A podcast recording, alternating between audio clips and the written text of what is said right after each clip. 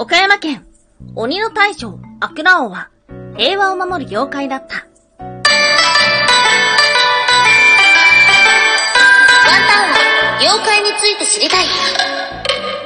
はい、空飛ぶワンタンです。ワンタンは妖怪について知りたいということで、この番組は普段キャラクター業界で働いているワンタンが、日本におけるめちゃくちゃ面白いキャラクター妖怪についてサクサクっと紹介している番組です。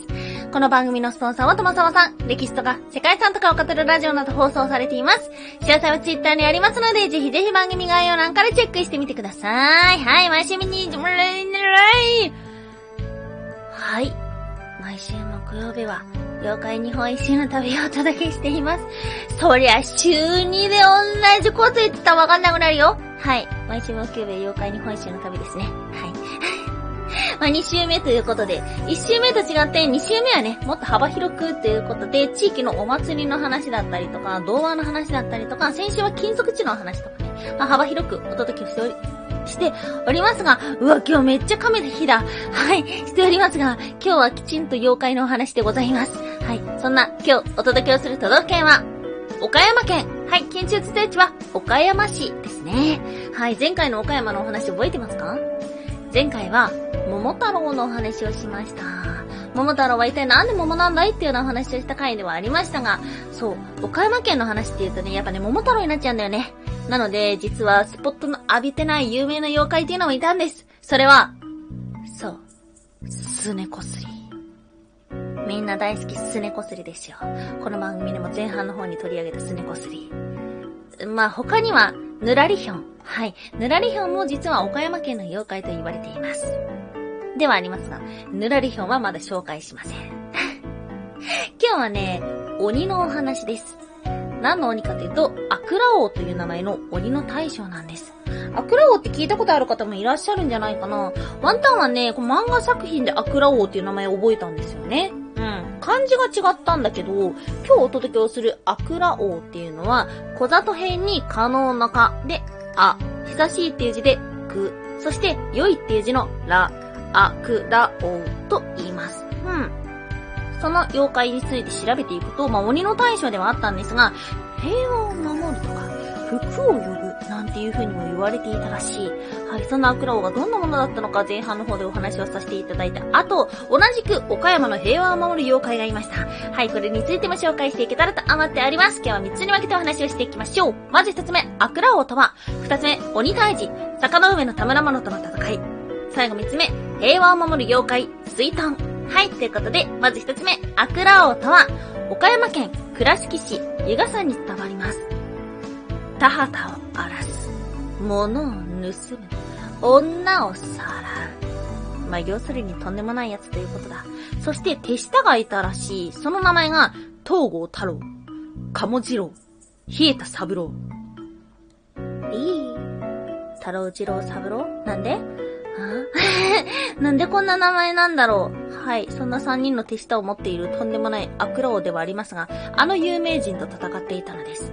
今日の2つ目、鬼退治、坂の上の田村麻呂との戦い。はい。そんな悪評を聞き、朝廷は、都で一番強い者を派遣しました。それが、坂の上の田村麻呂。はい。本庄八幡宮というところで、7日7夜にわたって戦ったと言われています。田村麻呂たちは、少ない家来で向かいました。すると、途中で白髪の老人が現れます。人が飲めば薬となり、鬼が飲むと毒となる。これで鬼退治をしてくれ。そう言い、お酒を渡しました。このお酒がね、役に立ったみたいで、あの手下たちを退治するのに使えたらしい。そしてこのお酒によって、手下は、もともとは人間だったということが分かった。まあ、これだけ人間っぽい名前してるんだから、あんまり意外ではないが、鬼は実は人間だったということでございます。はい。そしてついに、アクラ王との戦い。7日7夜にわたる激闘の果て、田村麻呂が勝ちました。うん。まあ、ここまでだったら、あ、鬼大事だなーっていう風に思わるんですけども、ここからが興味深かった。アクラ王は死ぬ間際、今までの行いを反省します。そして、ユガ大権現の紳士となり、人々を救いたいと誓いました。そして、田村麻呂がアクラ王の首を切ると、光が放ち、そこから、75匹の白い狐、白虎になり散らばっていった、と言われています。ええーなんだ。実はですね、アクラ王について紹介されてる新聞が、はい、山陽新聞にあってめちゃくちゃ最近ですよ。2022年5月20日ということで、つい1ヶ月ちょっと前ぐらいの新聞に載っていたらしい。えー。そこに書かれていたのは、服を呼ぶ白虎になった鬼。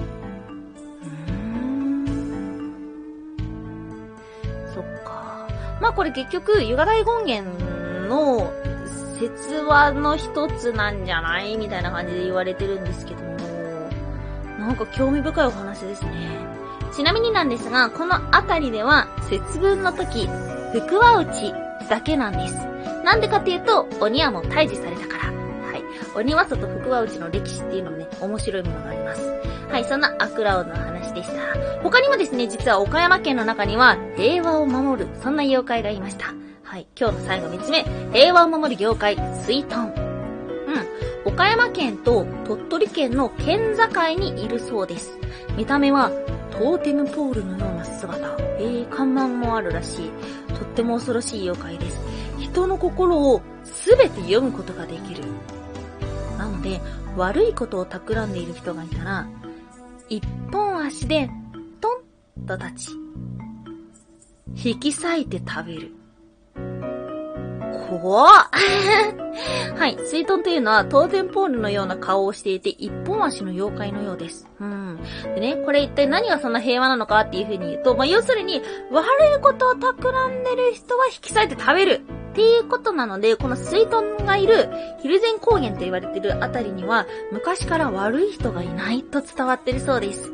えー、ワンタンはね、結構こういう話好きなんですよね。まあ、妖怪っていうと、うん、何かよからぬことだったりとか、人の恨みから生まれているものっていうのもたくさんあるんですけども、中にはこうしたね、あの、平和を守るというか、妖怪のおかげで成り立ってる文化があるっていう話がね、ワンタンは実はとっても好きだったりします。はい。岡山県のお土産の、きびだんごがワンタンの都道府県のお土産の中で一番好きなものです。久しぶりに食べたくなった。みんなもぜひ食べてね。岡山のきびだんご。ワンタン